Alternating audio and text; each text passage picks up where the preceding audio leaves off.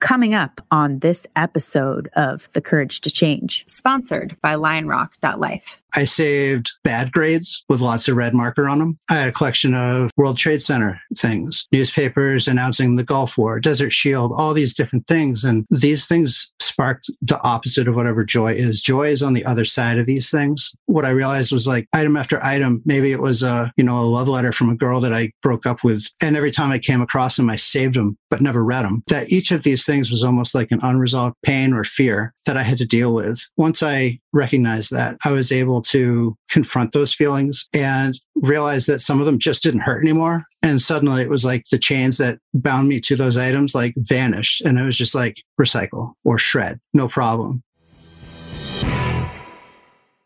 Hello, beautiful people.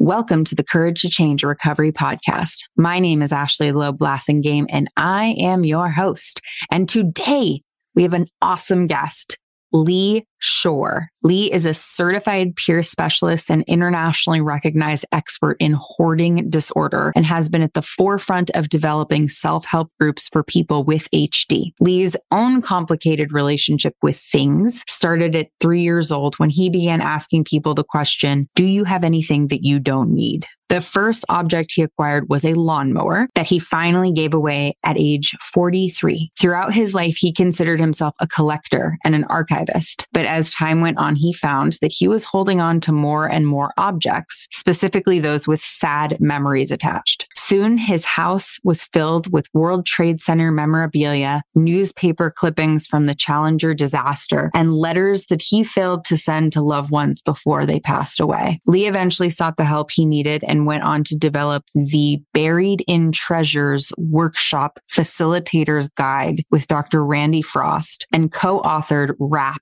for Reducing Clutter with Dr. Mary Ellen Copeland. He's delivered his message about hoarding behaviors on CBS Sunday Morning, Scientific American, and the Chicago Tribune, as well as partnered with Stanford University, Columbia University, Smith College, and UCSF. Today, he works with those who struggle with their relationship with things and tries to get people to stop using the word hoarder. This was such an eye opening episode. And I'm really, really grateful that Lee came on and talked to me. It gave me great insight into what it's like for people who struggle with acquiring things. And I learned a lot about how hoarding disorder works, who is susceptible to it, and how people can recover. There are a lot of people struggling with hoarding disorder. I did not know that. I did not know the prevalence of this problem. And given the prevalence, I'm hoping that we all can bring some more empathy and compassion to this group of people. I don't want to give too much away, but I hope you learn as much as I did from my conversation with Lee. So without further ado, I give you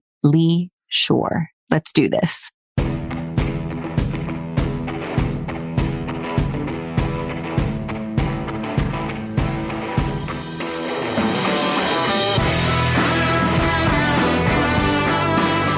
You're listening to The Courage to Change, a recovery podcast. We're a community of recovering people who have overcome the odds and found the courage to change. Each week, we share stories of recovery from substance abuse, eating disorders, grief and loss, childhood trauma, and other life changing experiences. Come join us no matter where you are on your recovery journey. Lee, thank you so much for being here. You're welcome. Thank you for having me. So let's start with talking about language around hoarding. You know, to start with, do you refer to yourself as a hoarder? I don't refer to myself as a hoarder. Uh, some people do refer to themselves as hoarders because, as a part of their recovery, it was important to claim that and to say, I have this problem and this is what that problem is called. And they embrace it. And I never challenge anybody on how they self identify. But for myself, and when I'm referring to other people with this challenge, I use different terms, more person first language, like a person with hoarding disorder or a person with HD. Refer to myself as a finder keeper in recovery or a space invader in recovery. You know, referring to people's interests you know they're an archivist they're they're an upcycler there's so many reasons why people have what they have And whether or not they see it as a mental health challenge or not, it's really best to find out the language they use. And as a general overall approach, just not using the word hoarder to refer to people with this problem because it's become a derogatory term. It's the H word for a lot of people. So if we're trying to make connections, that wouldn't be an effective way to do it. I never assume that people are trying to be insulting or offensive when they use the term hoarder. I just assume that they haven't heard an alternative before and they're just using the language they know. So I always see it as a, an opportunity to educate rather than like a, a point of contention. I appreciate the question. And I think that a lot of people listening, this could be the first time they've heard this sort of take on it as well. So, you know, that I think is one of the, the powers of a conversation like this is to just kind of invite more people into it that may not have been there. Yeah. There were a couple things that stood out to me when I was doing research about hoarding disorder, what the d- traits are to diagnose and the prevalence. I found out that there are more people in America with hoarding disorder than there are people with Alzheimer's, which blew my mind. I had no idea that it was so prevalent. I felt like with many disorders, there were a lot of traits that people could relate to. And that it seems like when you meet all the traits for hoarding disorder, what really happened is just an extreme version of things that a lot of us do and experience. What was it like for you? What was your experience with hoarding disorder? I do count myself as being amongst the three to five percent of the people actually globally who struggle with hoarding disorder. Yeah, that's millions and millions of people just in the U.S. And as you're driving down the street, that means that upwards of one in twenty people that you're driving by has this challenge. And I did a little math, and it, it's kind of like one in seven households. And so you've got that many people that are struggling with the attachments themselves, and then you've got the people they're living with who are experiencing that vicariously. So it's not just the three to five percent of people that are struggling, but also the number of people that are trying to help them. For me, it wasn't necessarily like, oh, I have hoarding disorder. That wasn't uh, the thing. In fact, one of my roommates was asked one time, like, did he think I had a problem? And he said, no, I just thought you were like some creative artistic asshole or something that just brought way too much stuff home because everything was an art supply, you know? Right. And first I was really pissed at that answer. And then I was really kind of proud of him because he put something out in the simplest of terms to say this is what his experience was. So neither of us was seeing it as a diagnosis, just that I was being really inconsiderate. It wasn't until I was married and moved out of that apartment where I had a couple of roommates and into a studio apartment, my wife, after a year, that it was apparent that most of the stuff that was in that apartment was actually mine and it was coming with us. And I really wasn't able to let it go. That's when it became sort of apparent that I had more than just like a, um, an acquiring problem. And hoarding disorder isn't defined by the acquiring, it's defined by the saving behaviors. And it doesn't matter what the stuff is, you know, regardless of value, too much is too much. And that's when I realized I had a, a problem is when I tried to let things go. Yeah, that was some of the diagnostic criteria that I found was the excessive accumulation and the number of belongings that appear to have, and what I read, it said number of belongings that appear to have limited value except to that person. Right. So that would be the definition almost like two iterations ago. So in the DSM 5, the Diagnostic Statistic Manual, which was published in 2013, is defined as the item saved uh, regardless of value. And okay. that's something that I think that sort of the, the peer experience, we had some influence on that definition because we we're saying like, wait, says who? Uh, when it comes to the value. And so you realize like if you got a stack, 10 foot stack of gold or lead in front of the door, it's not going to matter to the firefighters who are trying to come in to help you. It really doesn't matter what the stuff is. So we don't want to sort of try to justify it and say, well, that stuff is so valuable. It's like, doesn't matter. So it said that objects that are collected tend to fill the home in a way that the person can't use the space in the way it was intended. Right. And that is still the same. So the idea is that, and I, I had some trouble with this originally too, because it's sort of a middle class uh, diagnosis line there, because it has to do with living space. And not everybody has like extra space. So people that are living in a single room occupancy, you know, a very small apartment studio, everything is living space. So they're very quickly going to appear to have a problem. Whereas somebody who has many, many rooms in their home, it might just take longer. But basements don't count, attics don't count, garages don't count, storage units don't count, vehicles don't count. So they're saying ultimately what it comes down to is that there's a line that most people, when their stuff starts to get in the way of something like showering or cooking or becomes a health and safety hazard, they can look at that and say, it's time for some spring cleaning or I'm going to take care of this tonight. For people with HD, it is often just too painful and too upsetting to do that. The perceived danger of leaving it where it is is actually not as powerful as the sort of threat of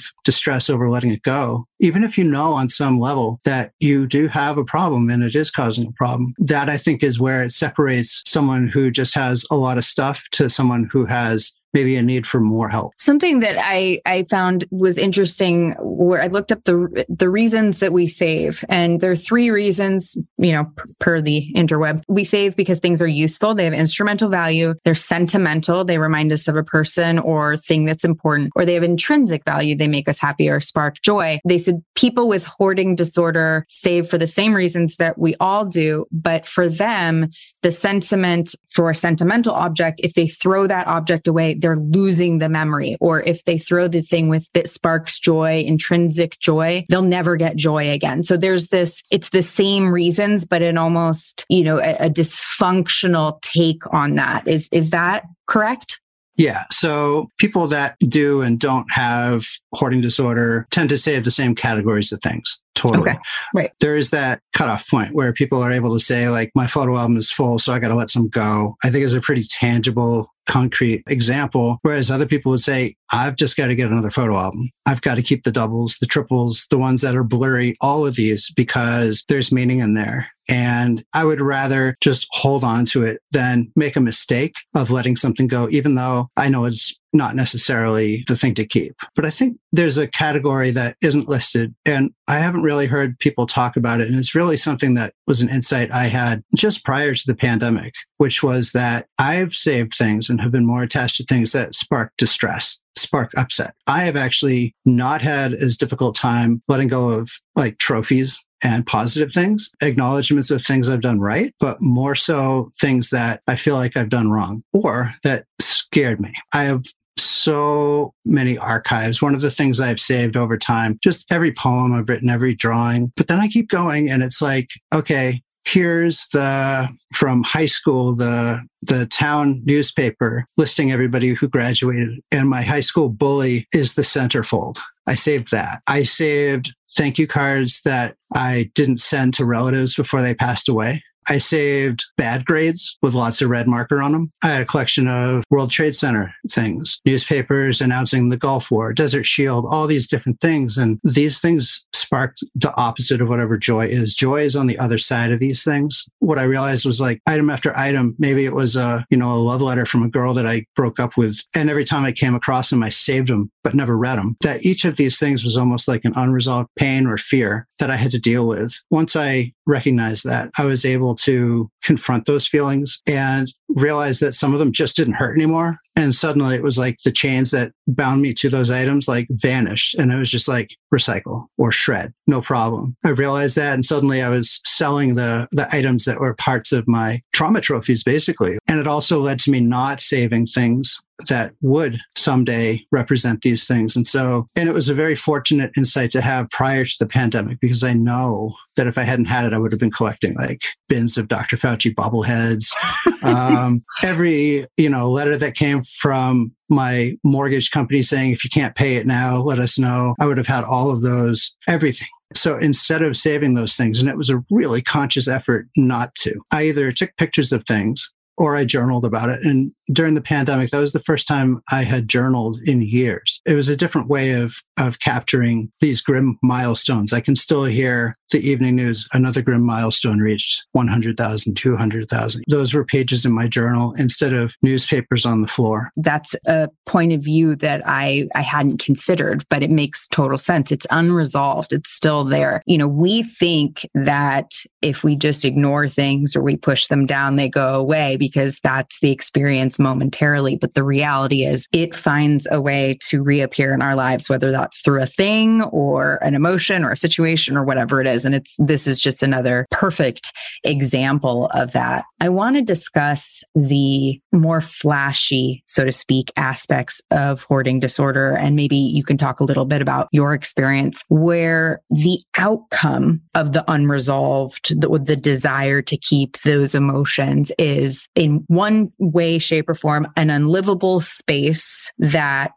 either is unlivable to you or someone else in your house or causes damage in terms of danger, fire, etc. We've seen that when there's a forced clean out, that individuals will tend to fill their home right back up. Um, that in three to six months, there's actually more than there was. And this is after you've got people's hearts have been broken. Maybe you've had trust broken, potentially tens of thousands of dollars spent by an individual, but more likely by a municipality. You've got a really horrendous outcome on the way to probably another horrendous outcome. And it becomes a, a, chronic cycle of forced clean out, fill up, forced clean out, fill up, because there isn't any recovery explored in between scenarios. And sometimes that does have to happen because the health and safety hazards are so great and immediate. But more often than not, it's possible for people that are about to be evicted to request a reasonable accommodation through the Fair Housing Act. People with HD are a protected class. And more often than not, with support and demonstrating that this is not a lifestyle choice. This is something I need help with and I want to work on it, that they can be given more time to work on the really basic harm reduction aspects of this, making the path through the home three feet wide, being able to open doors all the way. Uh, it's not about the way you decorate. It's not about the way you feel about your things. It's your potential to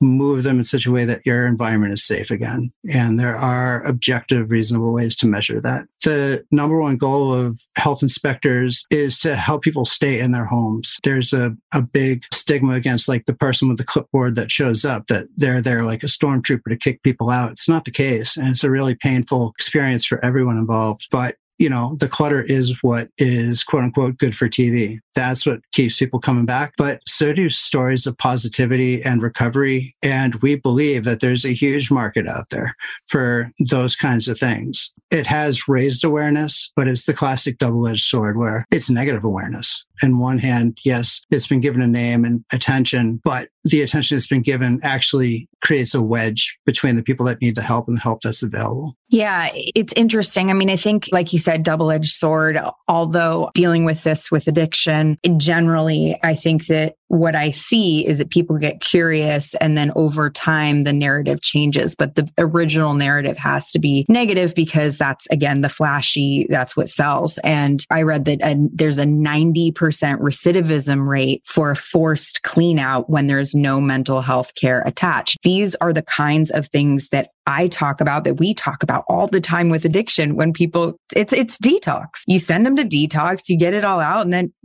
they don't know what to do with themselves because guess what? There was a reason it was happening in the first place. It's the same concept. I think where people get really curious and I have to, you know, be super honest with you is that I've watched that show and I find it fascinating. The ones I find most fascinating have to do with the objects like urine and feces or or trash that people hold on to because even though the animals it's it's really tough i get it the animal like i can understand the compulsion to just have all the love and want to save and like i can like it my brain can make that connection of it's gone too far but it is this. What i don't understand is when people are hoarding things that not even have no value but like that truly have no value if, if that makes sense. Like it's it's literally garbage. Can you talk a little bit about about that? Is that just part of the spectrum? I think it's maybe part of the the misunderstanding in a way because we don't know for one if those things are actually if people actually want to hold on to those things. Mm, so okay.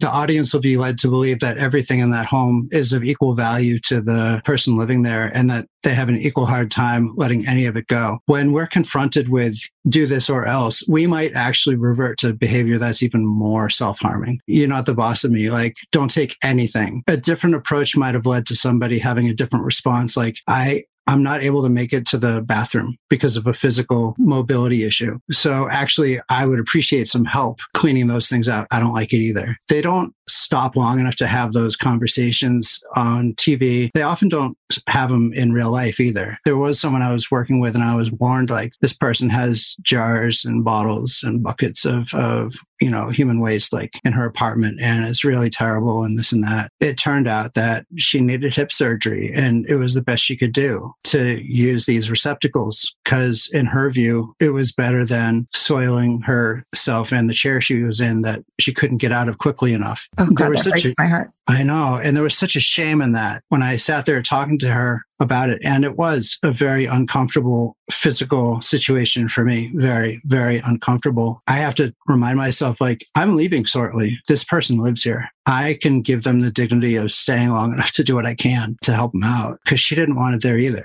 Uh, she was she was upset by that. But that's the way i was introduced to her before i met her. Be aware. I wasn't told be aware. She's a she's a poet. She's a musician. She's you know her family goes back many generations here. Really rich personal history all this stuff. I had to work a little to get to those aspects of her life because those weren't the immediate concern. That's not why I was sent there. But connecting through those shared interests led us to have these conversations that were like, so tell me what contributes to your sense of self here. What is a part of your art, your music, your creativity and self expression? How about these items here? I understand that, you know, this is a concern and it turned out it was really a physical thing. There were accommodations offered, such as having a commode in her living room that she could get up and use it. And she just said it would be too shameful. And you sit there and you're like, having it in a, a reasonably safe commode versus on the floor in jars that are tipping over and things like that there are certain things that are just like, we're not going to resolve this in an afternoon. This is decades of pain that we're looking at. We start the conversation. And I think we have to advocate for enough time to have that human connection to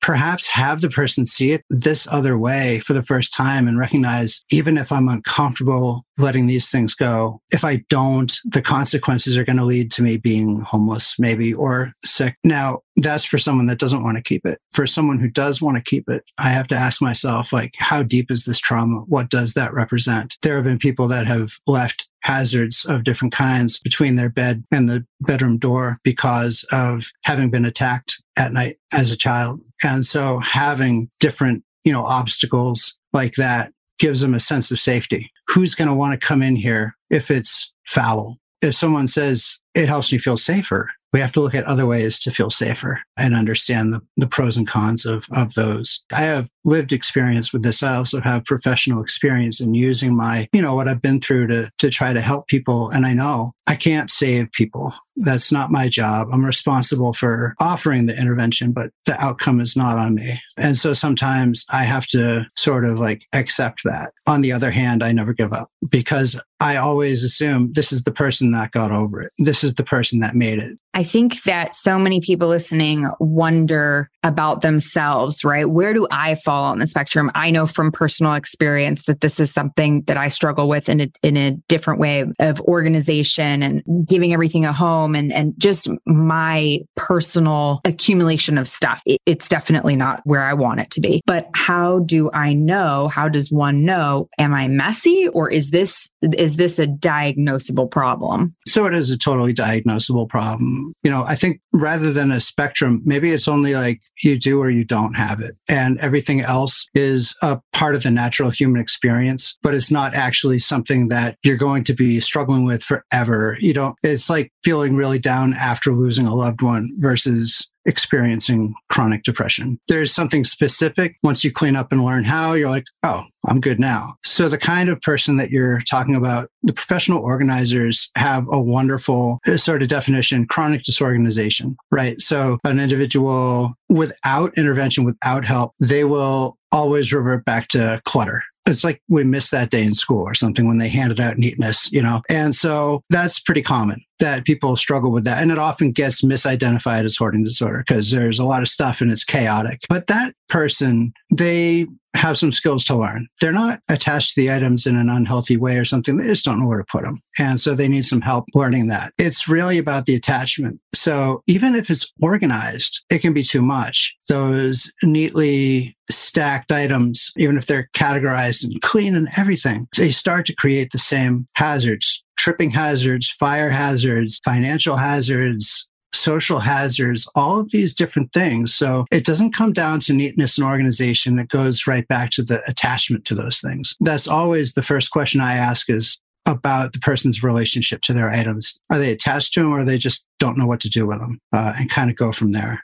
Yeah, that's a great explanation. And I personally, as you know, I talked about on the podcast, hiring a team of organizers for myself as a gift to myself uh, last summer. And it was an incredible experience, very eye opening. And what I learned was that I spent most of my teenage years and my young kid years in trauma, chaos, and addiction. And that's, those were my focuses when I was a kid, when I was supposed to be learning how to do the other things. I didn't learn how to cook. I didn't learn how to clean. I didn't basically didn't learn how to take care of myself. I have been trying to make up for that for a very long time and like kind of throwing things together, like learning hodgepodge of, of skills. And so I decided to hire this group and, and do that. And my experience is that I don't know where to put a lot of things like that's or, or which to keep or whatever. But one experience I had that I had that totally blindsided me was when we were cleaning out my closet. I had all these clothes. So I thought that I would maybe have more emotion around the fact that I had all these different sizes because I struggle with uh, an eating disorder. And so I was, I was like, oh, that's going to be the thing. That wasn't it. I had all these clothes that from my 20s of going out clothes, basically, of costumes and really expensive heels and all this stuff and stuff that I don't want to wear anymore, but when we took them out and I had the, the you know, we said, where would you wear these? Are you going to wear these? When's the last time you, you know, all those questions, right? All they came out as you expected. No, I wouldn't wear them. I can't think of a place and I haven't worn them in five years, 10 years, whatever. Thing that happened when we got rid of them, when we actually put them in the bag and we removed them was this experience that I was never going to be that young again. Like that, that part of my life was actually over. And even though I love my life and my kids and the life that I have, and I don't want, I would be silly wearing a see through sequin butterfly top, you know, I have no word, and I'd want to go to bed at 7 p.m. instead of going to the rave. There was something about the fact about acknowledging and about moving that stuff out that was like, oh, I really, that part of my life is really over. And they left and I cried. I fully broke down and started crying. And I could not believe how painful that was of like, oh, that's really like that part of my life is really over. I had no idea that that was in there, none at all whatsoever. And so I felt that piece of connection to the people who are putting meaning into those things or like trying to say goodbye to things or, or people, grief, you know, death, things like that. I, I'm just saying goodbye to my 20s. right? That's, you know, you know, that's, and, but other people are saying goodbye to much more intense things. And it gave me a lot of compassion and understanding that they may not even know why they're doing those things because I sure did not. That's precisely what I'm talking about with that category of things that don't spark joy. They actually, you might think, oh, they remind me of a good time, but letting them go actually is an indicator that those good times are gone. Even if they were self-destructive times, even if they were not times I'd want to live over, there was some part of it that I'm having to say goodbye to. So that is specifically why I think that question of why am I keeping these things? That's a question I ask myself that professional organizers intentionally don't ask. They're there to ask you why you would keep it. They understand that it's up to a therapist or a peer supporter to say, why have you? If you don't need it, et cetera, et cetera. So they will stay on that side of the, the help, right? They're practical. They're above the surface. It's when we talk to someone on a different level that we can actually explore those other places. But your experience with that is exactly the kind of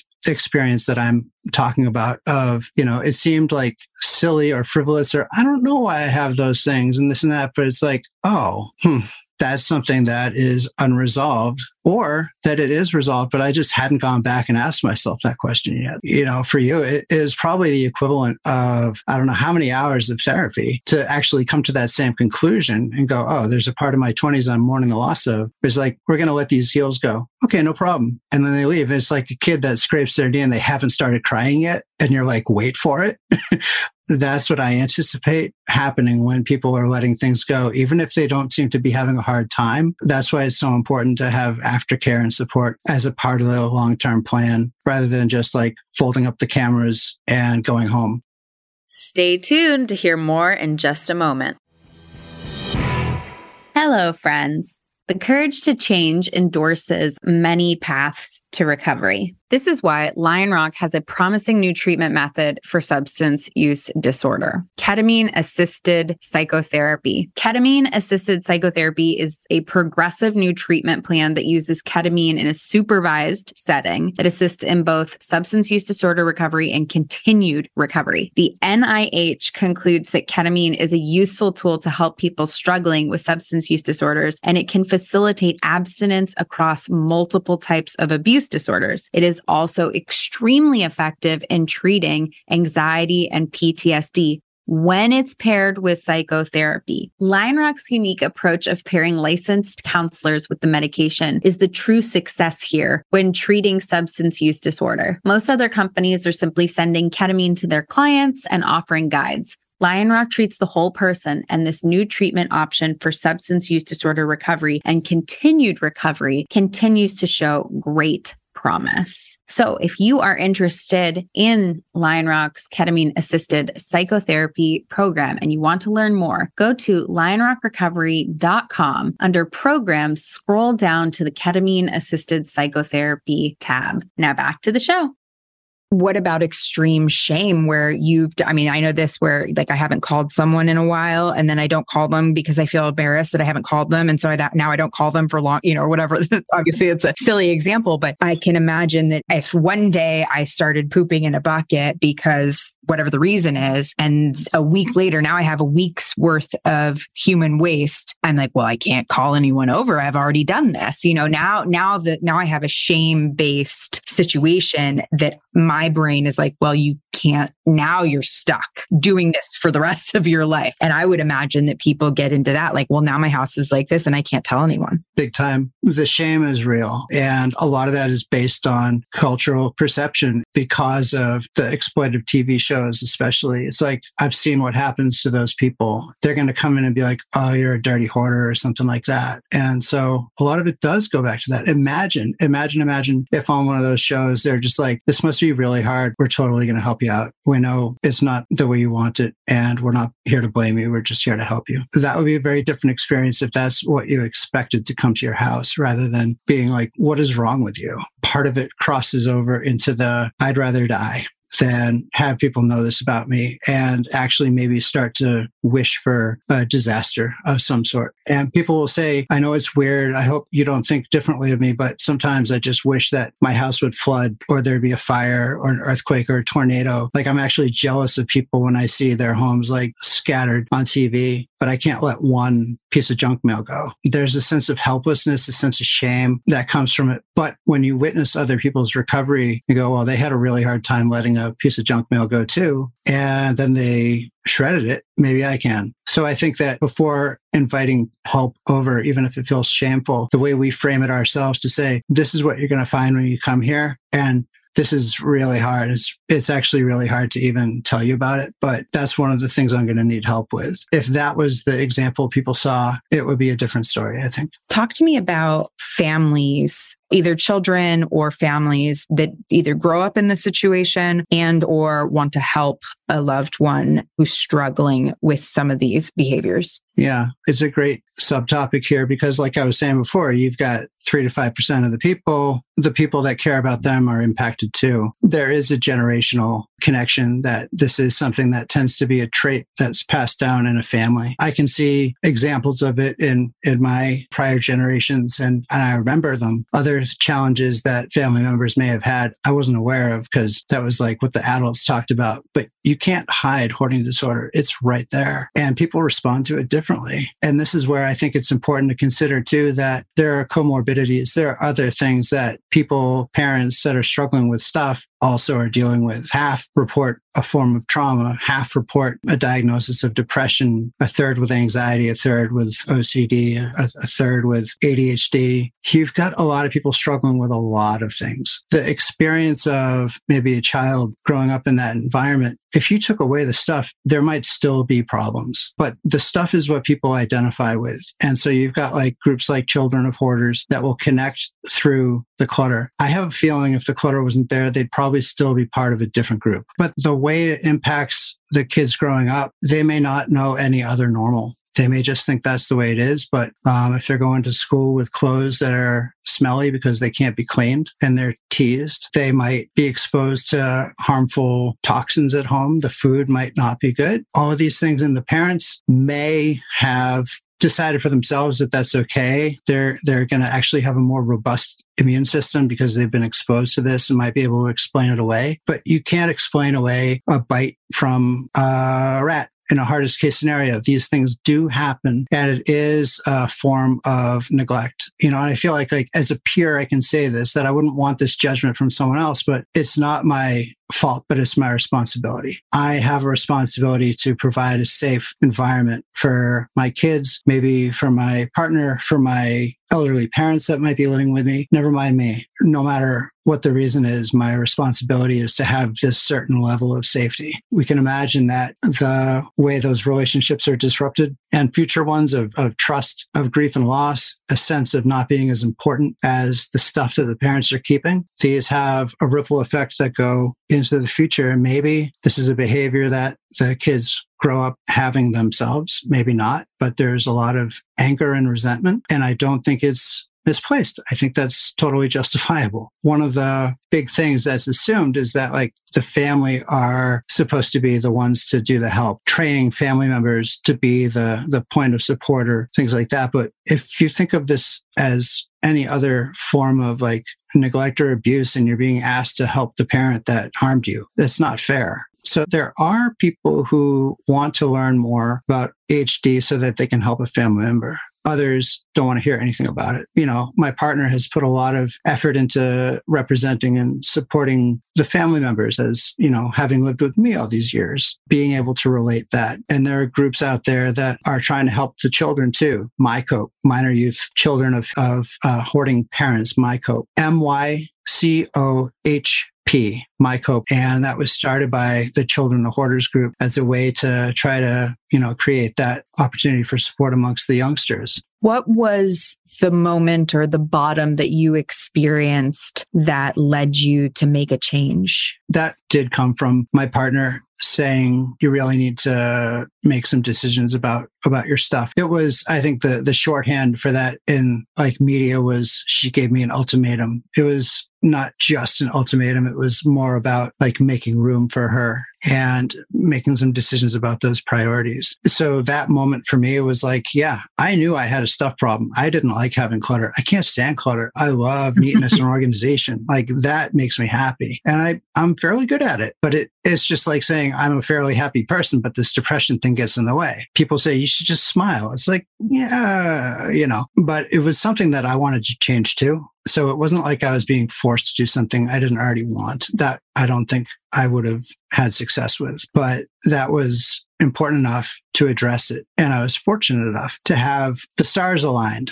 I happen to live just a few miles away from Dr. Randy Frost, who's retired from Smith College, but he's really the like the father of hoarding disorder field my partner Becca, she went to Smith College and he was one of her professors. And when we were working at the same agency, she saw in the company newsletter, Do you have a problem with stuff? There's a study that's aiming to work on an intervention to help people. I came home from work one day and she had that number and the phone. It was basically like, I need you to make this call. I did. I made that call And that was in 2005. And it led me to allowing one sentimental shirt to go. I let one thing go. And it was like another five years before I let another thing go because there was no follow up. It was just to see if telling the story of an item made it more likely that somebody could let something go. That was the study. So I helped them answer that question, but I was left with a lot of questions myself. In my work at that mental health agency, I ended up getting invited to join the local, what was called the hoarding task force, just as a mental health counselor just to be there and represent. It was a year on that as a member of that group, of which Randy Frost was one of the members, for me to admit that, like, yeah, I struggle with this too. Cause I was worried that they wouldn't talk honestly in front of me now. They'd feel self conscious because, like, I'm one of those people. But I had a sense through getting to know them that, like, these are good people. They're not going to judge me. Maybe they'll even see this as an asset to have lived experience in the group. And sure enough, that was the case. Randy got funding from Smith College to see if peer led self help group could be effective. To this point, there had only been therapist led cognitive behavioral therapy groups. And he co authored a book called Buried in Treasures. He wanted to see if a, a group could be helpful. And I said, I'll run all of them. I had let one shirt go and I'm now, now volunteering. now, now I'm basically like studying you know, really hard so that I can teach that tomorrow, you know. And so Monday, Tuesday, Wednesday night, uh, I ran three groups for 13 weeks, took a couple weeks off and ran three more groups for 13 weeks. And the outcomes from that original study showed that a peer led group could be as effective as a therapist run group. That was really the taking off point when Randy and I went to the International OCD conference to report those outcomes in 2011. From that point forward, it became really an international phenomenon. And Randy and I wrote the facilitator guide together for that group. To this day, it's, it's now one of the, it's considered a best practice. It's evidence based. It's been studied at Columbia and Stanford. And yeah, so we've got the, the proof that people can help people if we have the education you can have all the will in the world to change. If you don't know how, you're not to. That's incredible. And, and I love how the universe conspired to get you to where you needed to be and that, that you're part of this group. It's, it's incredible. And, and also interestingly, how much money municipalities and public services use towards helping people who are struggling. I did not know that either. There's a lot of public services that are used with people who struggle with their stuff on a regular basis. And it costs them, it costs the cities a lot of money. It does. And when I joined the Massachusetts statewide hoarding committee, there was a survey done for all the, the towns in the state. And the number one thing that they said they would use extra money for is forced cleanouts uh, and heavy, heavy chores if money was made available. And just after a couple of years of introducing the towns and, and training people to run the self help groups, that became the number one resource that they would invest in. Just a couple of years later, they said if we had more money, we would we would have more self help groups because wow. the you know as a preventative measure because a lot of these things don't cost money. If you can get people helping people it's not costing the towns anymore. Are there high instances of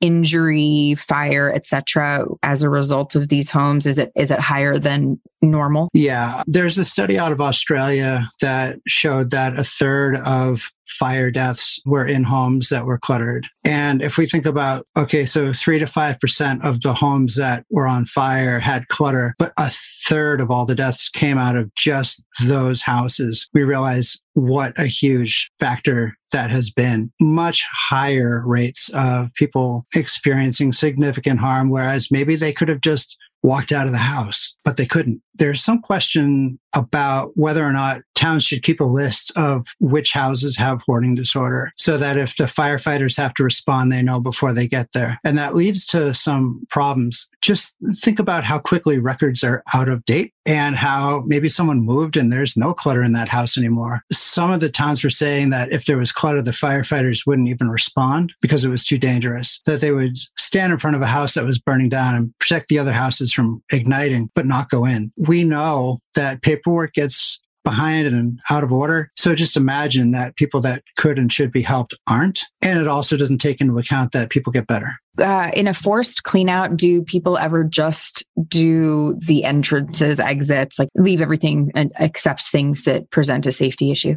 Yeah. So that's the harm reduction approach. Uh, forced clean out will just go in and clean out everything. A harm reduction approach is going in and making it safe enough, doing the least amount of change necessary to pass safety code. And that's really preferable for most people. Every time you work with someone, you have new insights, things that you had never thought of before. And there was one individual I was working with, and I was like, all we have to do, you know, in air quotes, like, all we have to do is just move these things so that you can get through it and no problem. You don't have to throw it away or anything. We just need to move it. And their concern was that there were different parts to them that were responsible for making the decision about where those things were in the first place and that different parts of them might not agree with where it's being moved to, and it might lead to more internal strife. Then we're kind of shifting gears and talking about it not being a practical challenge, but a really personal trauma based challenge of having to approach it differently so that it wasn't a scary experience. That became like, now that we know that, how are we going to convey to all the parts of you that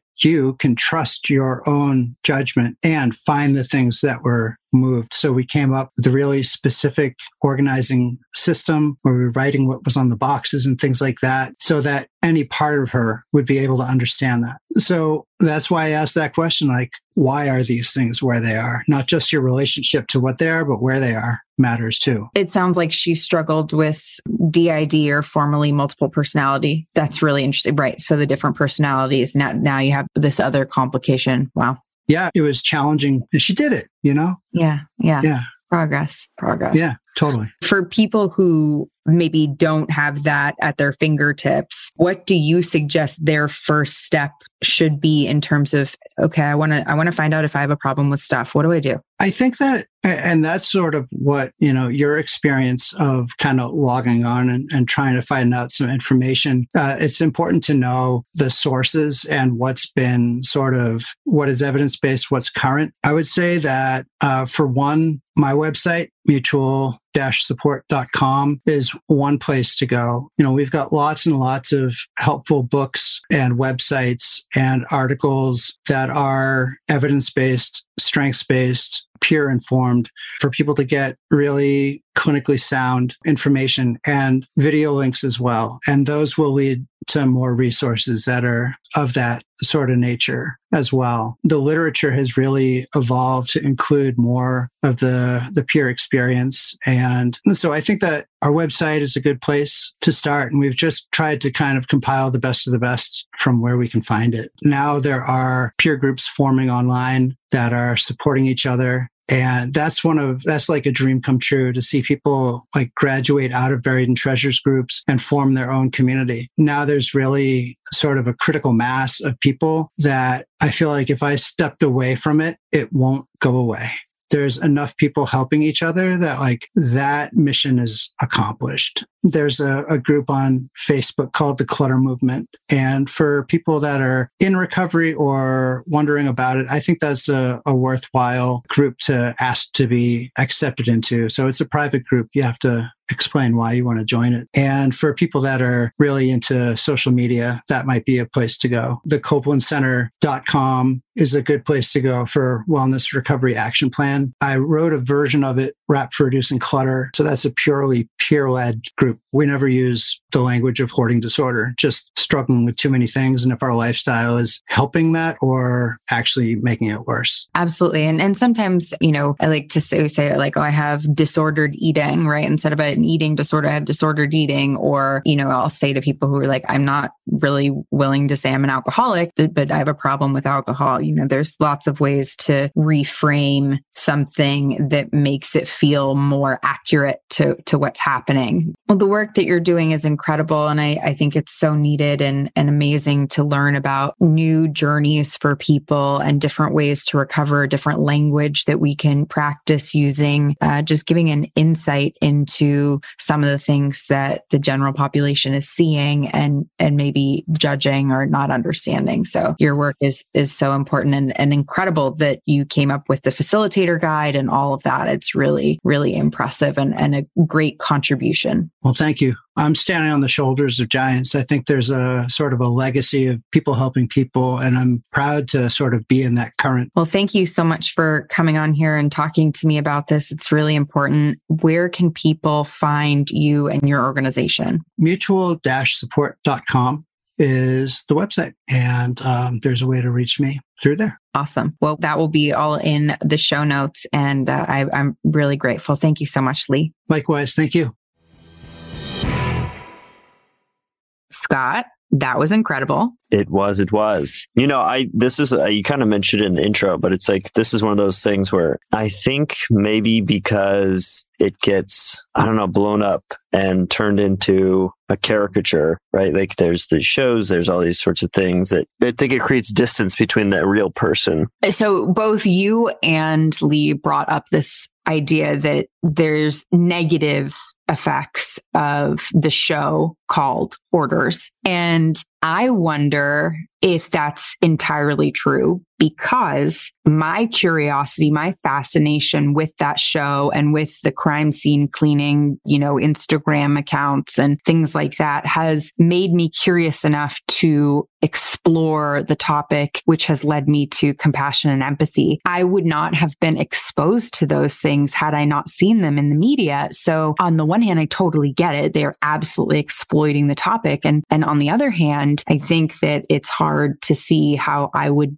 be exposed to this in any other way. And I'm grateful that I have been exposed to it because the explanation about the i mean I, I, literally almost burst into tears the explanation about the the woman with the broken hip who couldn't that is not what I would think about. Like that is, that never crossed my mind that someone had a disability. That changes everything about the situation, at least in my head. Had I not had that curiosity sparked by the exploitation, yes, I probably would not have made it all the way to that information and then had the opportunity to share that with others. Yeah, I th- think that's fair point. There is it's such an intimate thing. Like what's happening in someone's home isn't something that you normally see. Like you're not normally privy to that. And especially someone as Lee mentioned like who might have a lot of shame around this. Yeah like you're doubly not unless you're responding to something or you're having to help a you know loved one who's sick or injured or something like that. Like aside from that you're probably not going to get a, an intimate experience with that. So it's sort of like i think that's an interesting point and a thought. It's just like they're doing a job they're like they're creating ratings and they're sensationalizing things and there's problems with that. But there's also there is that piece where it's like there's no understanding. I mean even on a small scale i feel like that shows some of the scale at which it's happening on. Like it's it's happening in a significant enough level that they have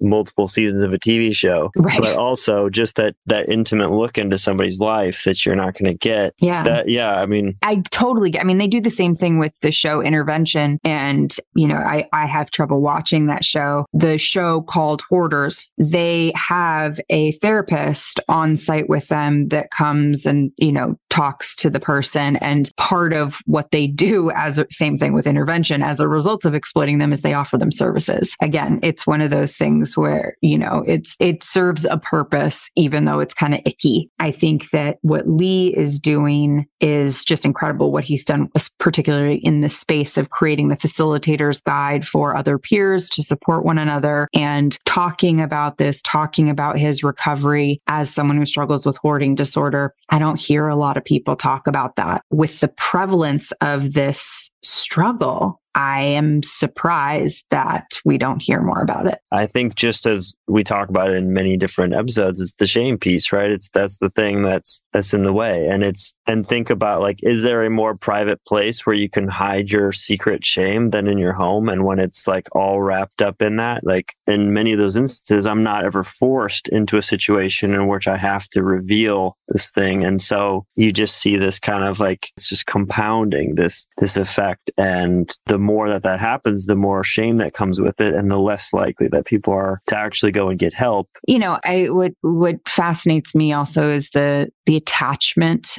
to things and the meaning and how throwing something away feels like throwing away the meaning and the memory. That was one of the pieces of the disorder. And that's really fascinating to me and plays into my experience with, you know, the, the clothes and the shoes from, you know, my twenties where I, those weren't, they didn't represent sad experiences for me. So I didn't put, make the connection that that would be a sad experience because that they represented a great time. I had a fantastic time in my 20s, but it represents like the end of something, which that part is emotional. Like, wow, like that's just, it's just done. Like that's just done. And how I responded to that. And then you just, I mean, then you just compound that by a gazillion with major trauma and all these other things. And the disabilities piece and the inability to afford things like that, that really, that hurts my heart. You know, that's a factor that changes it for you in yeah. your mind, right? And, yeah, it does. And, but there, there are people who don't have that physical manifestation, but it's just as, it's just as painful happening internally. And it's just like a million things we talk about on this show where it's like, because you can't see it, it's different. And I, I'm not disagreeing. And I'm doing it too. No, you're uh, right. Yeah. It's like I have that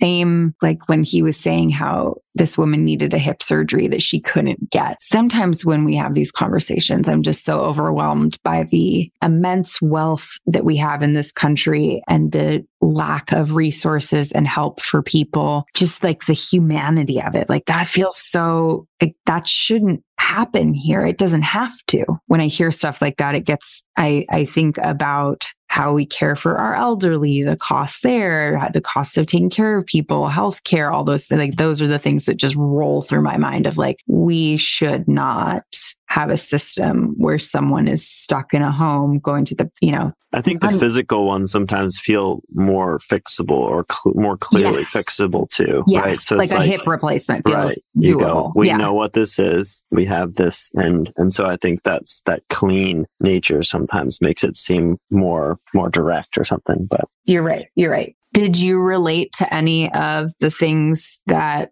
he talked about? I think my brain, it does some of this with things, but it's if I've like created a story in my mind where it's like an heirloom or something, where it's like, it feels like a something with like a history attached to it and a, or like a, a long story to it or something. Like I lived in Australia and there was this place at the very edge of Bondi Beach. There's this place where the like sea comes in and just crashes, just giant waves crash over these huge boulders and you can stand like against the boulders and it literally like shakes you. It's, it hits so hard. It's so unbelievable. It's, it's just this magical place. One day I, I got there and, uh, I found this like tobacco box that had like jumped over the boulders and landed in sort of like this pool and it was written it was like an i think it's chinese but it was an asian language so immediately my mind went to this like long story this like journey of this box making it all the way there right so yeah it probably just came from some, you know, Chinese community in Australia whatever. But in my mind, it, it like built into this bigger thing. That was something that was like, it stunk, but I like did all this work to like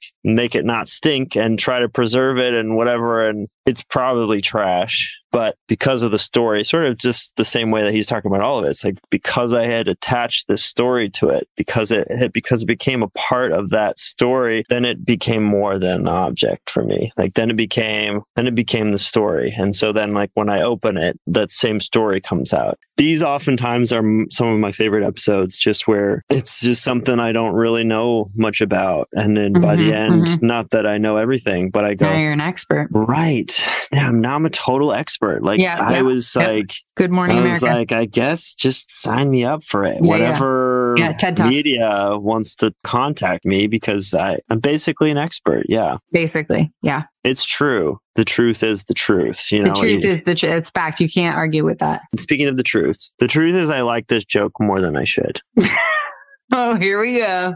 Ashley, what's Beethoven's favorite fruit? Okay, hold on. Let me try. Nope. I don't know. What is it? Banana. Oh. uh, no. Oh my God. Oh. I'm going to, that is going to get stuck in my head now. Well, Ashley, anything that you want to leave the people with this week?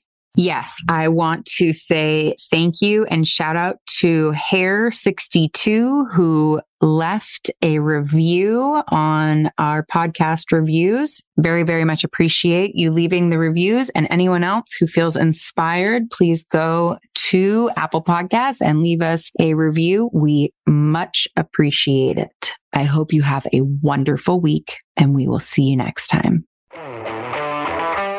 This podcast is sponsored by LionRock.life. LionRock.life is a diverse and supportive recovery community offering weekly over 70 online peer support meetings, useful recovery information, and entertaining content.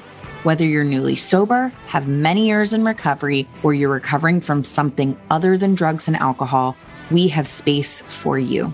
Visit www.lionrock.life today and enter promo code COURAGE for one month of unlimited peer support meetings free. Find the joy in recovery at lionrock.life.